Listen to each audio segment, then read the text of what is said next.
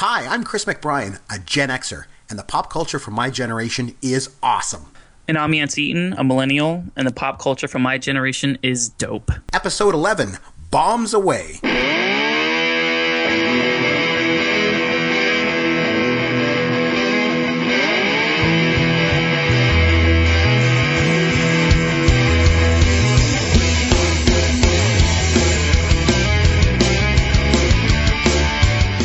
It's Pop Goes Your World. I'm Chris McBrien, and that is Yancey Eaton. Uh, this week is going to be a good show. We're going to be talking about the biggest box office flops of all time, but it's a little bit of a different spin on them because um, we talked, I think it was back on um, episode six, we talked about cult movies, and the thing with that was a lot of them were, you know, box office bombs, but then they kind of went on to new life, you know, from DVD and video and stuff like that, and we love them. This week's a little different. We're going to talk about movies that bombed and stayed dead. Basically, everyone hates them except us. For whatever reason, we love some bombs. So, uh, Yancey, what's going on this week, brother?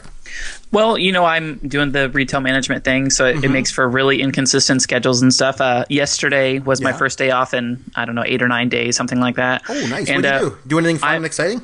I did do something fun, and I actually like could not wait to tell you this. I, I oh, intentionally yeah? didn't text this to you or anything like that. I wanted to get this out on the show, but uh, I, I, started surprises. watching a new show on yeah. Netflix. What Guess was what it? it is? What is it? Uh, I will give you a hint. It started in 1982. 1982. Is it Cheers? It was Cheers. Oh, very man, you can't get anything past yeah. me. yeah, very nice. I, I don't know why I, I started watching it, but like I was literally just scrolling through, and uh, I mean I've watched The Office from start to finish, the American version, like four or five times. I love The Office. I always will, but that's always like my crutch. Like I want to be entertained, and I want to watch something that I know that I'm going to enjoy, and it's familiar. So I always go back to the same things. So I've been trying to you know really challenge myself to watch other things that I know are, are relevant and that you know maybe you know a different time frame kind of thing. Obviously, it was the the show started six years before I was born, so I started watching it, and it is very very charming. It is very funny. I love the dynamic between Shelley and Ted. Like it's just well, you know, Sam and Diane. It's it's I, am kind of scared because uh, I've done a little bit of reading about it and just to see all the characters that they bring on and some of the characters that go away. It's like I'm almost afraid because I've um, I've only watched a handful of episodes, but it's so good right now that I'm I'm already like fearing the inevitable change when it comes. I know, like, cause you're yeah, because that's the thing you've been tipped off because you know there's big changes in the cast coming. But here's the thing, that show is unbelievable, and I think I I, I mean you could speak to this better than me. I think it kind of stands up when you think. I mean, I haven't seen it for years, but I think it really does stand the test of time. Maybe looks a little bit dated, but takes place in a bar, right? But um, here's some interesting trivia on Cheers. I love trivia. So uh, the role that um, of Sam Malone was originally supposed to be given to William Devane. So he's an actor. You probably never heard of him. He went on to be in. He went on to be on things like I think Falcon Crest stuff like that. But anyway, so obviously um, uh, Ted Danson got the role. You know, it just was so great. So the first year that it came out, 1982, it debuts, and then they have the ratings. You know what I mean? And then you know after like a couple of weeks or you know a couple months into the season, the ratings come out. Guess where Cheers was on all the lists of all the network shows? They list them. Cheers was dead last the Dead absolute last. worst rated show of the year. And so NBC, of course, canceled it. And they canceled the show uh, mid season, and they got so many letters. Remember, this is before email. They got so many letters from fans that said, Hey, hey, hey, we love that movie. What do you do? Or we love that TV show. What are you doing? They brought it back and it went on to become one of the most you know beloved TV shows of all time. And and, and Cliff Clavin, you saw Cliff Clavin on it. Remember, he was the the uh, the, rebel, the, rebel, guy on Hoth that we mentioned in the, in the Star Wars episode last week. So in um, in Empire yep. Strikes Back. Yep. So oh, it, you're gonna really love it. It really don't fear the changes of the show. I know it's hard because the chemistry between Sam and Diane is so incredible. It really is it like really just is this like this palpable just I don't want to use the word adorable because it kind of gives it like this like juvenile meaning, but like the dynamic between the two of them, the the chemistry that they have, it just I can't think of a better word than adorable. Just yeah. seeing them back and forth, like you you almost think that like they, I mean, you can tell that they really like each other outside of the show. It's just I don't know. It's it's, it's I, I don't it's, know. I don't know if they actually did or not. That's interesting because a lot of times on-screen chemistry does not translate off-screen. There's there's mm-hmm. a lot of really really good examples of that in in movies and television where you know a couple has just unbelievable chemistry on screen, but they absolutely hate the hell out of each other off-screen. You see a lot. One that comes to mind is a movie called An Officer and a Gentleman. It came out right around that same time, around '82, and Debra Winger and Richard Gere were in it. They had unbelievable chemistry on screen, and they hated being in the same room together shooting the scenes. So sometimes you never know, but uh, it's all interesting. So uh, anyway, uh, you ready to get into uh, some really big box office bombs this week? I I am more than ready. Let's do this. All right, let's go. And everyone knows how much I love Fonzie. I don't know if you've seen any of the Sharknado movies. Shatner and Takei are going to be there. I cannot believe that this is actually possible. The Star Wars prequels were awful. Young Doctors in Love. Young Doctors in Love. Bad CGI kind of starts and ends with George Lucas. Some of the worst CGI I have ever seen in my entire life. He ruined the whole original trilogy by superimposing Hayden Christensen over Sebastian Shaw at the end of Jedi. Okay, Yancey, I'm going to let you take us away. Like I mentioned at the top of the show, just to, to kind of preface things, um, you know, sometimes movies bomb at the box office, right? But then they kind of go on and have sort of new life in the years that follow. Like we, you know, The Shawshank Redemption, This is Spinal Tap, you know, movies like that. They go on to have like huge cult followings and they become, you know, big, big movies over time. And then other movies bomb and then they just totally stay dead, right? And those are the ones that I'm interested in talking about this week. So let's talk about some box office bombs that you actually like, even though no one else does. So, Yancey, let's do another top five list this week. You start us off. Your number five bomb of all time that you love. Okay, so my number five, my parents watched this with me and they hated it, like a lot of movies that I've already mentioned on the show. Right. Um, I want to see if you can guess it. I'm going to give you Okay. uh, just a little synopsis of it and see Sure. if you can guess this film. Uh, it is in 1999 when it was released, Yep. which we've already talked about. It's a great movie, or year for movies. Uh, it is an American superhero comedy film. It was directed by Kinka Usher and written by Neil Cuthbert and Bob Burden. And uh, let me name some of the characters that are in this movie. Hank Azaria, Claire Forlani, uh, Ben Stiller, William H. Macy, Tom Waits. There's a lot of, you know, really well-known actors in this. Um, the movie made $33 million and it had a budget of 68 million. Do you have any idea what this movie is called? Uh, I don't actually. You've got me on that one. Yeah, this was a really weird movie. It it obviously bombed. It didn't do good on DVD sales. Uh, it, the movie is actually called Mystery Men. Oh, And- yes, I Yeah, remember is- that one now. Wasn't Paul Reubens in it too? Now that I'm thinking about Uh, I actually can't remember that, but I mean, like Greg Kinnear was in it. Yeah, Yeah, oh. Reubens was in it. You're right. yeah, You're right. yeah, Pee Wee Herman. He had a small role. Yeah, it was like a Yeah, comeback yes, thing for him.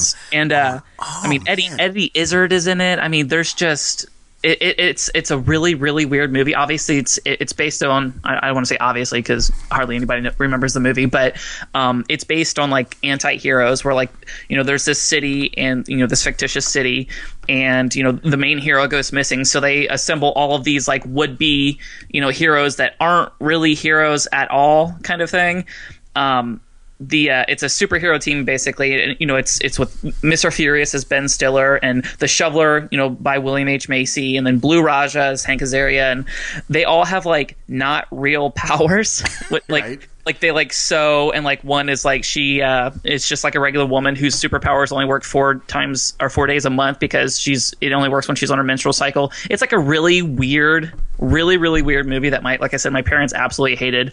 Only did 33 and a half million dollars in the box office and it cost 68 million dollars to make. Um it's just it's so weird. I mean, some some uh, a couple other names that were in it: uh, Artie Lange, Dane Cook's in it, Michael Bay, the entire Goodie Mob. You know, the musical group Goodie Mob, including CeeLo Green, is in it. I mean, Oh, in his little tiny arms. Yeah. yeah, it's just it's just it's just a really really odd movie. uh, I'm rambling right now, but if you guys can find it somewhere, find it on DVD. I don't think it's on Netflix, but go back and and enjoy this this amazing bad movie that is still bad, and it's Mystery. Oh, I like it. Okay, my number five. By the way, I love this week's topic. This is awesome. Okay, so my, my number five from 1984 Breakin' 2 Electric Boogaloo. so so back in like the early 80s breakdancing was like a big thing right and Yancey you're obviously familiar with breakdancing right Yes. Okay. Yes. So I'm pretty sure that it goes all the way back to like James Brown with like the good foot, you know, and then there was the b-boy and then it kind of morphed into like these dance battles in Harlem and then kind of eventually, you know, uh, breakdancing kind of came into the mainstream, like sort of anyway. But um, some people, I guess, felt that breakdancing was popular enough to make a movie about. So they came out with this movie called Breakin' in 1984 and it was about this like jazz dance teacher and she meets these like street dancers and they're named like Shabadoo and Boogaloo Shrimp and I'm not making this stuff up by the way. And then they came out with a sequel Now get ready for this. It had a sequel. Yeah, a sequel in the same year.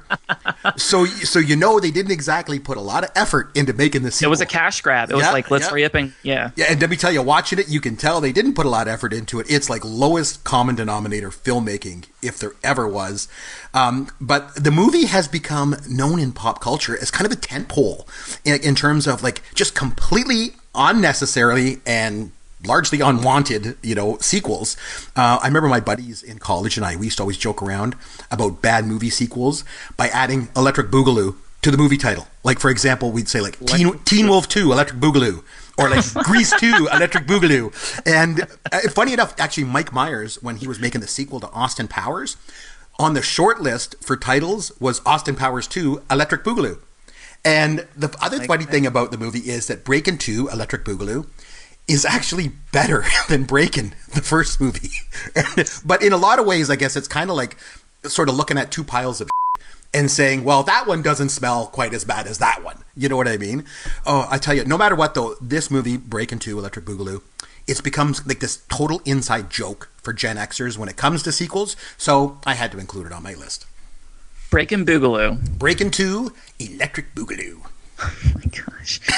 All right. Okay. okay. So that's mine. Number four. What do you got? Okay, so number four for me also is a 1999 film. This one's directed by Barry Sonnenfeld and was written by S.S. Wilson, Brent Maddock, Jeffrey Price, and Peter S. Seaman. I am not a a film writer. You know, I don't write scripts or, or you know screenplays or anything like that.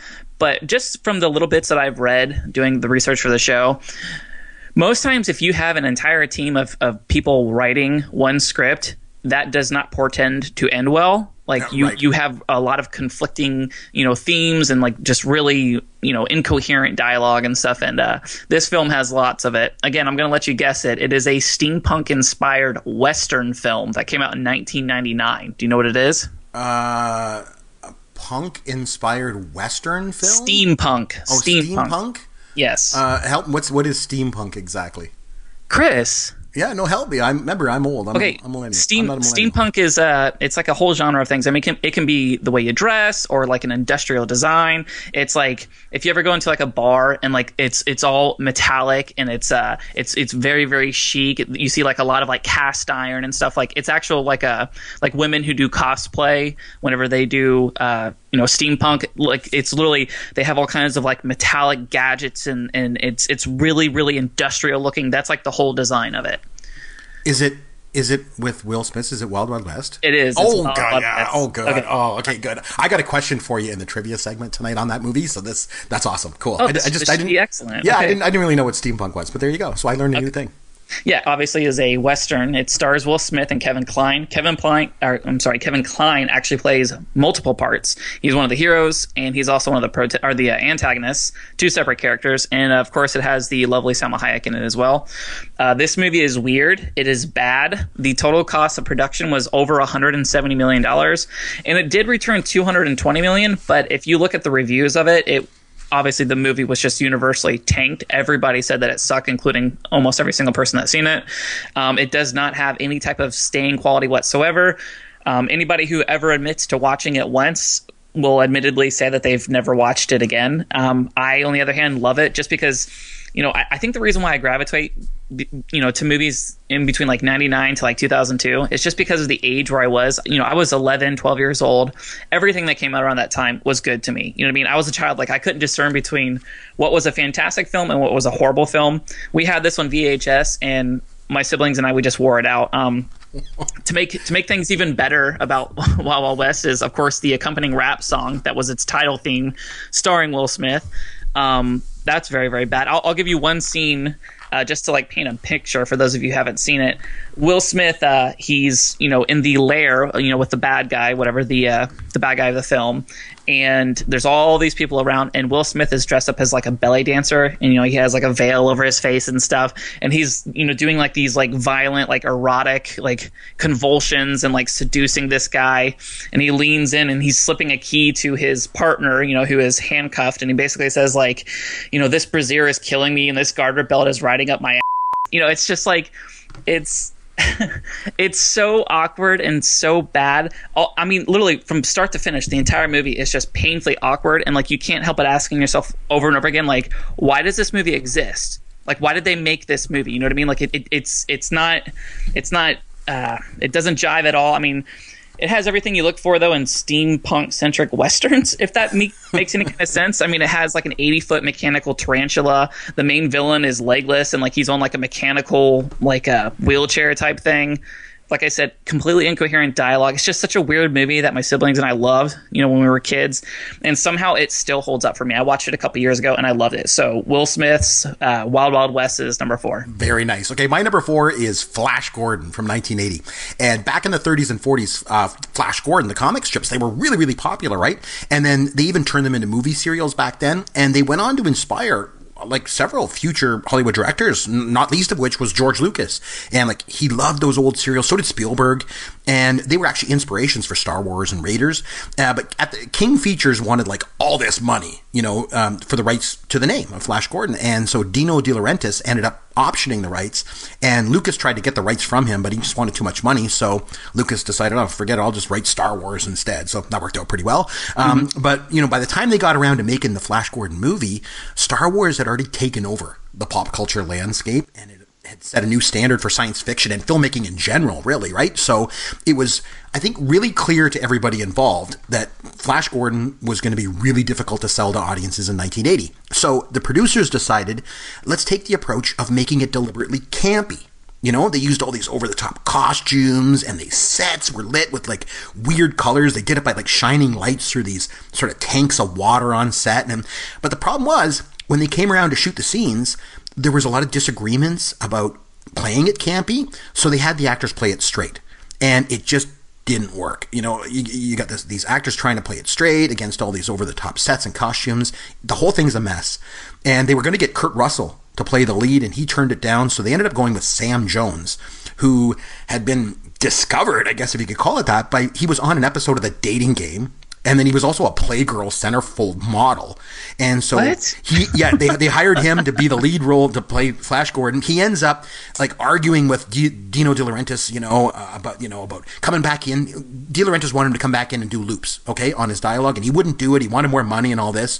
So De Laurentiis said, fine, no problem. And he just dubbed the whole dialogue. So if you watch the movie, all of Sam Jones' lines in the movie are overdubbed by another actor. So are you kidding me? Yeah, needless to say, the movie it didn't do very well.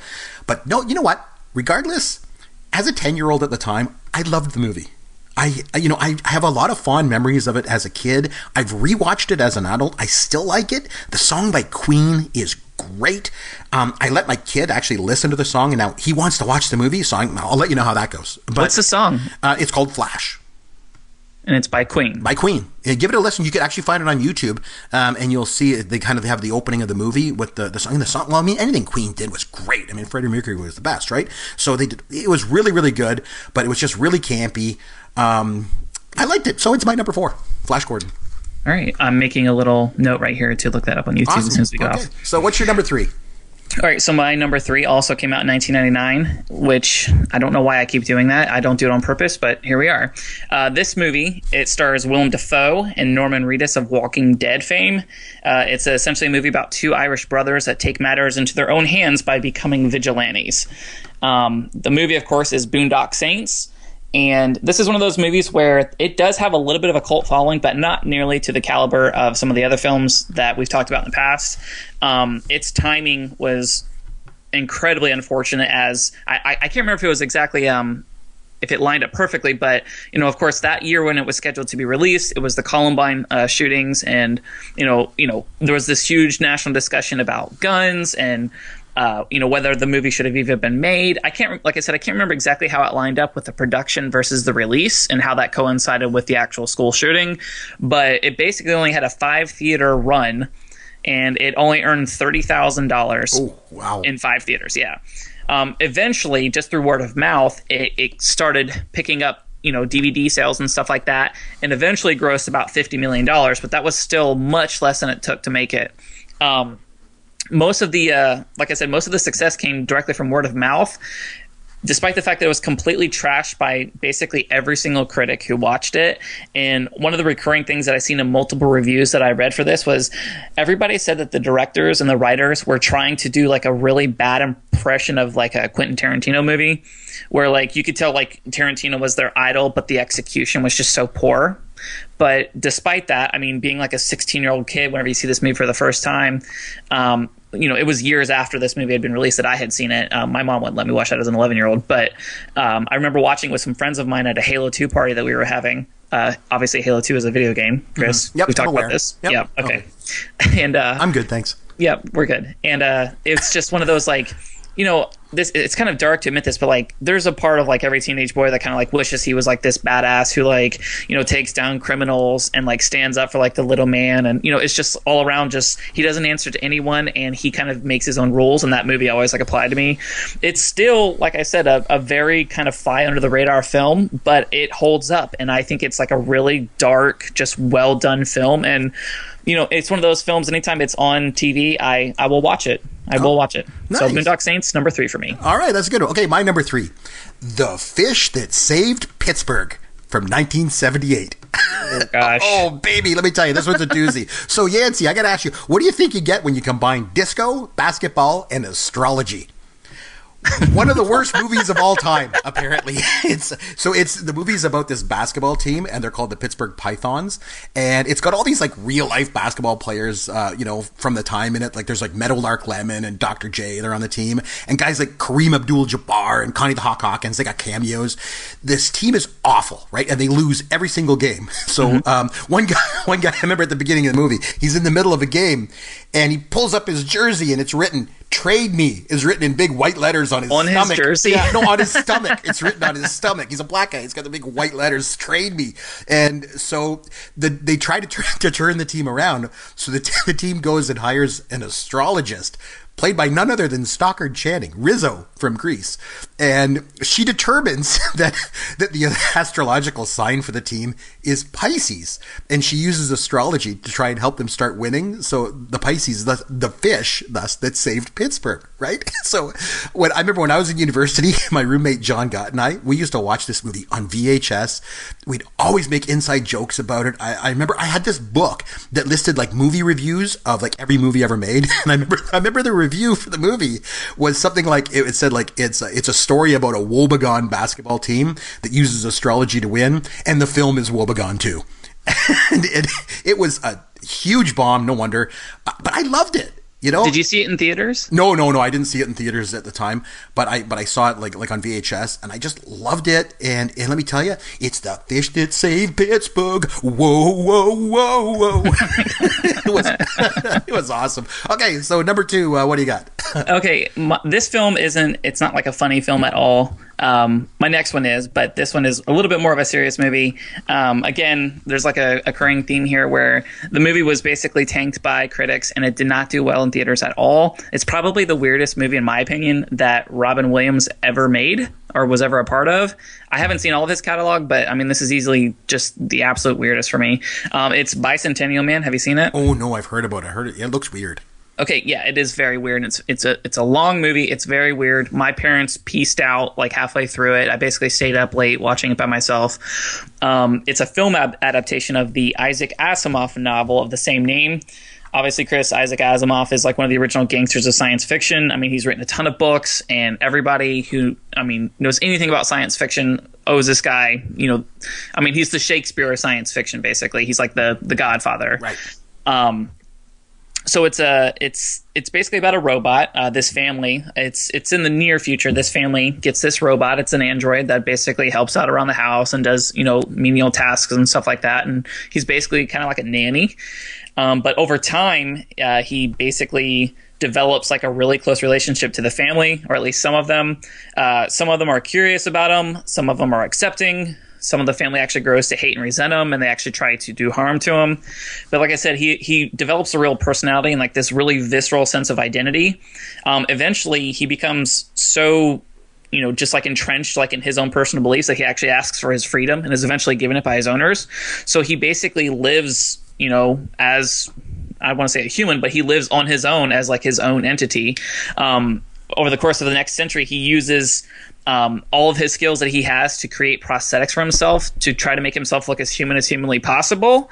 Um, I mean, he literally has like artificial skin. He builds himself like a nervous system so he can feel things like you know heat and you know pain and stuff like that um, you know, he he figures out a way to like attach hair to himself. It gets so far to where like it really toys with like that idea of you know what is human and what is a machine. Basically, at one point he basically like petitions the World Congress of that time, you know, based in this movie, to recognize him as like a real human being, which of course they don't because they say that uh, you know there's you know a, a, person can can live with the idea that you know an android lives forever but they can't live with the idea that a human being has you know complete immortality it's this it's a really really deep movie and it's just like it, it, it's entrenched with so many things about like you know social conformity and love and you know artificial intelligence and our natural prejudices against people that aren't like us and it touches on all that stuff it's super super dense it was tanked um, everybody hated it. Critics hated it. My parents hated it.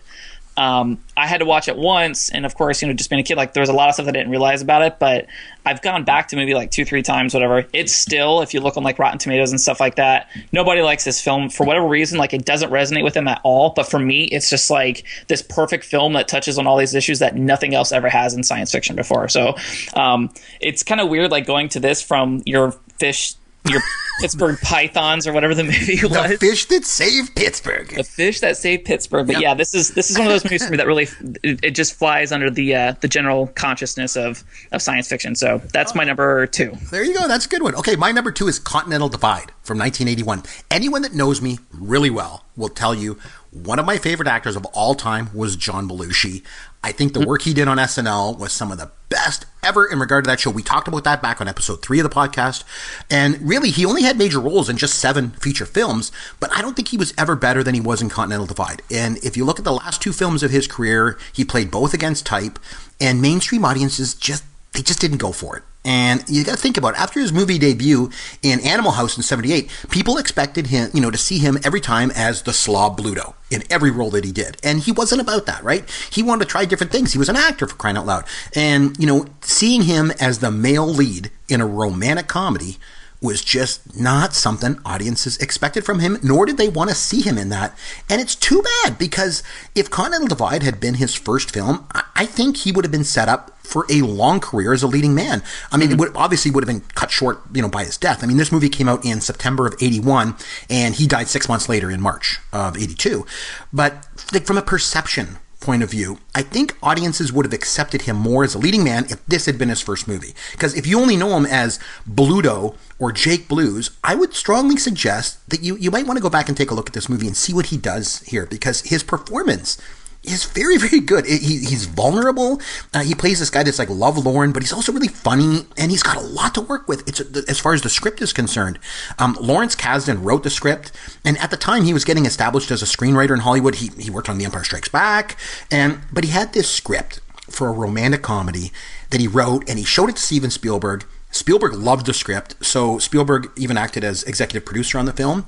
And I'm telling you, if you watch the movie, it's actually really good. And so in it, Belushi's like this crack journalist uh, for the Chicago Sun Times, and he's going after this like corrupt city councilor Jablonowitz, and then he gets into hot water, so he's got to get out of town for a while. So his editor decides he's going to assign him to a story about this reclusive woman in the Rocky Mountains, and she does research on endangered bald eagles. So he goes out there. They obviously have nothing in common. He loves the city. He likes smoking and drinking, and he, she likes being secluded from people and like fresh air and mountains. And of course, they fall in love. And I'll tell you what, I'm usually not a big fan of romantic comedies. I, I, usually only watch them with my wife, you know. So I'm not either. Yeah. You know, so you know, I watch it with her. So in return, you know, maybe she'll watch the movies I want to watch. You know, um, but I but I've always really really enjoyed this movie.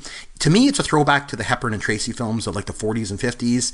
It just didn't connect with audiences. Like I say, they wanted to see Belushi at a toga party instead of in a love scene, and it's just it's too bad because as far as movie bombs go, it is one of my all time favorites. You know, I was looking up on Netflix just now, and mm-hmm. there isn't a single part of his catalog of Belushi's catalog on Netflix? No, no, nothing. I know. I know. Nothing. I know earlier when you mentioned not even that, the, not even the best of Belushi on SNL. I don't think is it. Yeah, no. Yeah, I nothing. mean, Uh, you mentioned earlier you were talking about James Brown. I was going to cut in that uh, I watched Delirious the other night. It's on Netflix. Oh, good for and you. he does like the best James Brown impersonation. I mean, Eddie Murphy is just You've got to find. I think it's on YouTube somewhere. The James Brown hot tub party sketch that he does on SNL. Eddie Murphy. It's just. It's amazing because because he's in costume and he's jumping in out of the hot tub and he's yelling at the band and stuff like that. You got to see it. Yeah, uh, this is obviously like a huge digression from what we're supposed to be talking about, but I I don't think people realize just like, man, Eddie Murphy did some of the best impressions I've ever heard. Ever, ever. Yeah. Like him doing Michael Jackson, like he can actually really sing, and he sounds just Oh, yeah. like Michael Jackson. Like yeah, it's, it's Stevie wild. Wonder, everybody. Yep, it was great. Yeah. Okay. Anyway, your number one box office bomb of all time. That's your Yeah, favorite. Go. My number one uh, box office bomb. I like movies. Uh, this I mentioned this earlier. I like movies where um, there are multiple like there's all kinds of stars in the movie even if they're just doing cameos but like there's just like this hodgepodge of like a bunch of actors and actresses that you know a lot of them you know really well. Some of them you, you know their face but you can't remember what you know exactly what movie they were in. But just like throw like the kitchen sink at, at them. You know like tons and tons of actors being in this movie. So this movie came out in 1996 um, i will give you some of the names that were in this movie and i want you to tell me what it is okay, Okay, sure. it had natalie portman it had Tom Jones. It had Michael J. Fox, Sarah Jessica Parker, Martin Short. It had Danny DeVito. It had Pierce Brosnan. It had Glenn Close, and it had Jack Nicholson playing two separate roles, including the President of the United States. What's the movie? Oh, Mars Attacks. It's Mars Attacks. Yes. Oh yeah. Yes. Okay. Mars Attacks is another one of those weird movies. I like, like I said, I like movies with a ton of actors and actresses that you wouldn't expect to be together. I love that, right? I love movies that as soon as you start watching it, you can immediately recognize that it is bad, right? You even if you like it, you can acknowledge and you can see that, hey, you know what, the general public is not going to like this. I love that stuff. And I love movies that while you're watching it, you're constantly questioning why it was being made. Mars, At- Mars Attacks is, is one of those movies for me. Obviously, it's um, it was uh, based on the trading card series game, which I actually didn't know when, before I was doing the research. But I guess there was some sort of trading card series um, of the same name that they you know made this adaptation for this movie. Um, it has all kinds of. Uh, I mean, it's basically like a parody of science fiction. It's an intentionally a B movie. You know, one of those like intentionally bad movies. It has black comedy. It has political satire. Um, as I alluded to earlier, Jack Nicholson playing dual ro- roles. He's the president of the United States, James Dale, and he's also uh, a developer, a land developer in Las Vegas. Uh, Glenn Close is the first lady, and uh, I, I think her part is just amazing in it. The aliens obviously are uh, just out of this world. I, I don't, no pun intended, but I, I don't know how to explain like how weird and like poorly made the aliens were, but it actually like strangely works for this. The Martians were actually created by a really, really uh, famous and influential company, a development company. I don't know if you've ever heard of Industrial Light and Magic, Chris. Have you? Yep. Yes, of course. Obviously, you have. Yep. Yeah, Um, Lucas started it in you know for Star Wars. Yeah, um, that was you know that was a, a, a slow pitch that I threw to you. and You knocked it out. Of, yeah, you. that's right. Yeah. Thanks for Um, robbing me that. Yeah. Yeah, it's just a, it's it's one of those really weird movies where it does not hold up. You know, it does not stand the test of time. It's not going to be on anybody's list of their favorite movies. Um, it cost seventy million dollars to make. They spent nearly thirty million dollars to market it, and its gross was hundred and one million dollars. So they basically profited about a million dollars making this film, which I just think is insane. It's it's it's insane, especially considering all the star power that beha- they had behind it. Just how much money they spent in you know in promoting the film and stuff like that. It never took off. Like I said, I, I mentioned this before. It's one of the few Tim Burton films that I actually like. You know, this along with like Edward Scissorhands and maybe one or two others. Um, but it is just a weird movie. Um, the critics hated it then. The critics hate it now. And if you ask most people, this is a movie that they've completely wiped clean from their memory. They're not going to think about it if it ever came out. They're not going to buy the DVD. They're not going to watch it on Netflix. It's just, it's one of those bad movies that I will always love. So Mars Attacks is my number one. Nice, nice. At least it made money. My, mine lost big time money on this one. One billion dollars though? Do, do you really count that as? You know- okay, well, this movie that I'm about to, to tell you about cost $51 million to make and made 14. So Okay. it is one of the biggest box office bombs of all time. I think I know what it is. but it's also the best, at least in my opinion, and that's Ishtar. Oh, that's what I was thinking. It Okay. came it came out in May of 1987, but before anyone ever even even saw the movie, it already had this like massive negative publicity. It went way over budget, like it said, 51 million dollars. There was like all these stories of like arguments and fighting on the set. Dustin Hoffman, he was already really really well established as probably the hardest actor to work with in Hollywood at the time. And okay, let's take him and let's put him together with Warren Beatty, who's probably, you know, his I would say his popularity at the time was probably only overmatched by his massive ego, right? So, okay, let's put them both together and match them up with first time director Elaine May. And then, oh, better yet, let's send them off to Morocco and have them shoot a comedy in the desert. What could possibly go wrong, right? uh, well, everything. so, a comedy in the desert. Yep, I think one of the, the one of the biggest uh, problems um, was that you know audiences they heard all about this huge comedy you know that was going to be coming out. You know they're, they're making this this huge comedy starring two of the biggest box office actors you know of all time in this movie. It costs a fortune to make. So audiences were expecting the greatest movie ever made and instead they got ishtar. And i think really if you sort of strip away the bad press you know, all the fighting and all the issues with the budget and, you know, the production disaster, I think you're actually left with a pretty damn good little movie. You know, the problem is, like I say, why the hell did it cost $51 million to make it? Mm-hmm. Um, I was a big fan of Ishtar when I first saw it back in 87. Everyone that I knew thought I was nuts. Uh, a lot of people still do. Um, but I tell you what, if you're looking for a quirky, fun movie, Ishtar is really enjoyable. The, the, the problem is, when you look at it, why did they cast those two actors in the film? Like they both play against type. I, I, I, although I guess you could say that's kind of a tough claim for Hoffman, right? Because I mean he's a real versatile actor, but I, it could have been made with any two actors, you know, playing the leads. But anyway, as a movie, so what, it's about these two singer songwriters. They're in New York, and they're both like horrible at singing and songwriting. And you know what? Think about now. Actually, the movie might have played a lot better, you know, you know, decades later when, you know, the public reveled in like bad auditions at American Idol. You know what I mean? But anyway, these guys, they can't sing. Their songs are horrible. So they join together. They form this singer songwriter team, like kind of like Simon and Garfunkel, but like just no talent. And, um, the scenes where they're singing the songs and writing the songs are just hilarious. And so the, these guys can't get any gigs. So they get this agent who uh, gets them a gig, you know, singing at a hotel in Morocco. So they go there, and of course they get caught up in all this like political intrigue in the Middle East. They meet this woman; she's got a secret map, and then there's like these insurgent guerrillas. Charles Grodin is in it; he's like a CIA officer.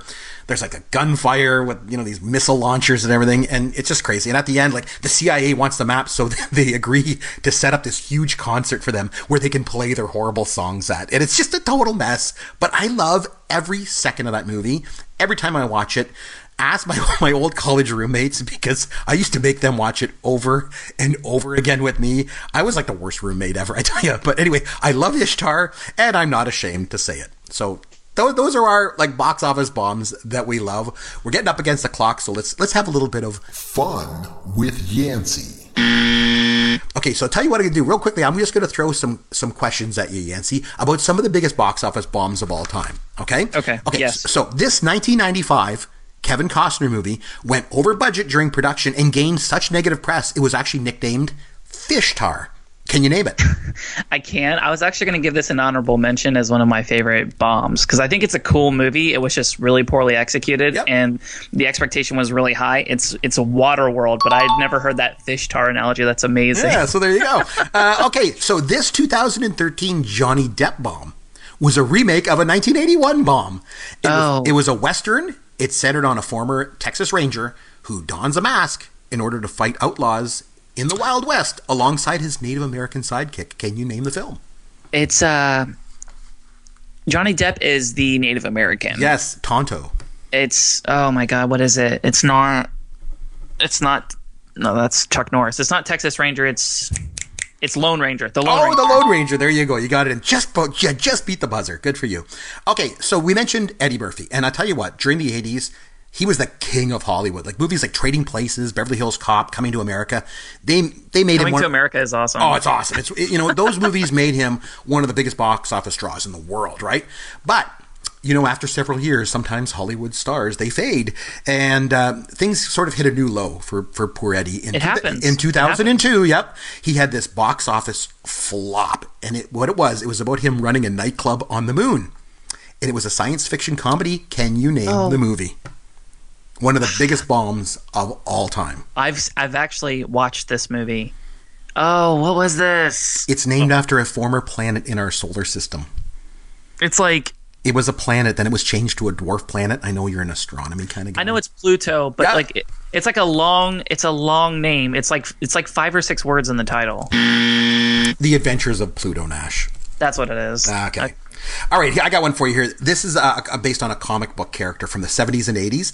And this comic book character was originally sort of conceived as using themes of like existentialism and like social parody. And the movie rights were optioned by George Lucas, of all people. And a live action film was released in 1986.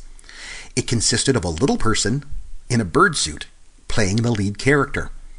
Now, the producers obviously they wanted to change the direction of the film from that social satire to more of a family-friendly movie.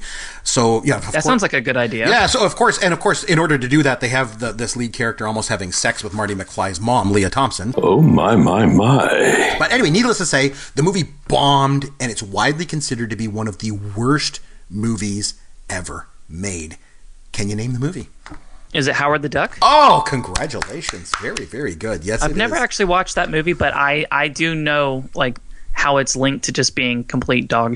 I've I've I've heard this before. Yeah, I actually kind of liked it, but you know that's me. I just love bomb movies. Okay, so Will Smith, you mentioned him, you mentioned the movie, so I was gonna you know mention about the bomb movie that he made in 1999. Obviously, you know it's Wild Wild West. So instead, can you sing? Can you sing some of the lyrics from his song?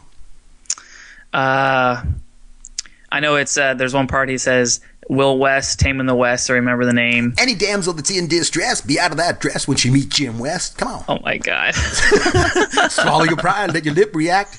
You don't want to see my hand where my hip be at? You know, remember that? We're going straight to The wow. Understand me, son? I'm the slickest it is. I'm the quickest it is. Did I say it was the slickest it is? Oh my. You This heard is really bad. This, is, just bad awful. radio. Let's just end this right now, and we'll just go out because it's bombing. You know, so that's that's the thing, right? It's a bomb show. Yeah. There you go. So it's perfect. Anyway, it's uh, at C McBrien or at Yancey Eaton on Twitter. You always shoot you shoot us an email, Chris at popgoesyourworld.com or Yancey at popgoesyourworld.com. Thank you for listening to Pop Goes Your World, the pop cultural podcast for the generations. Thank you for listening to the Pop Goes Your World podcast. Continue the conversation on Twitter at C. McBrien or at Yancey Eaton. Please consider leaving a review for the podcast on iTunes or wherever you download and listen to the show.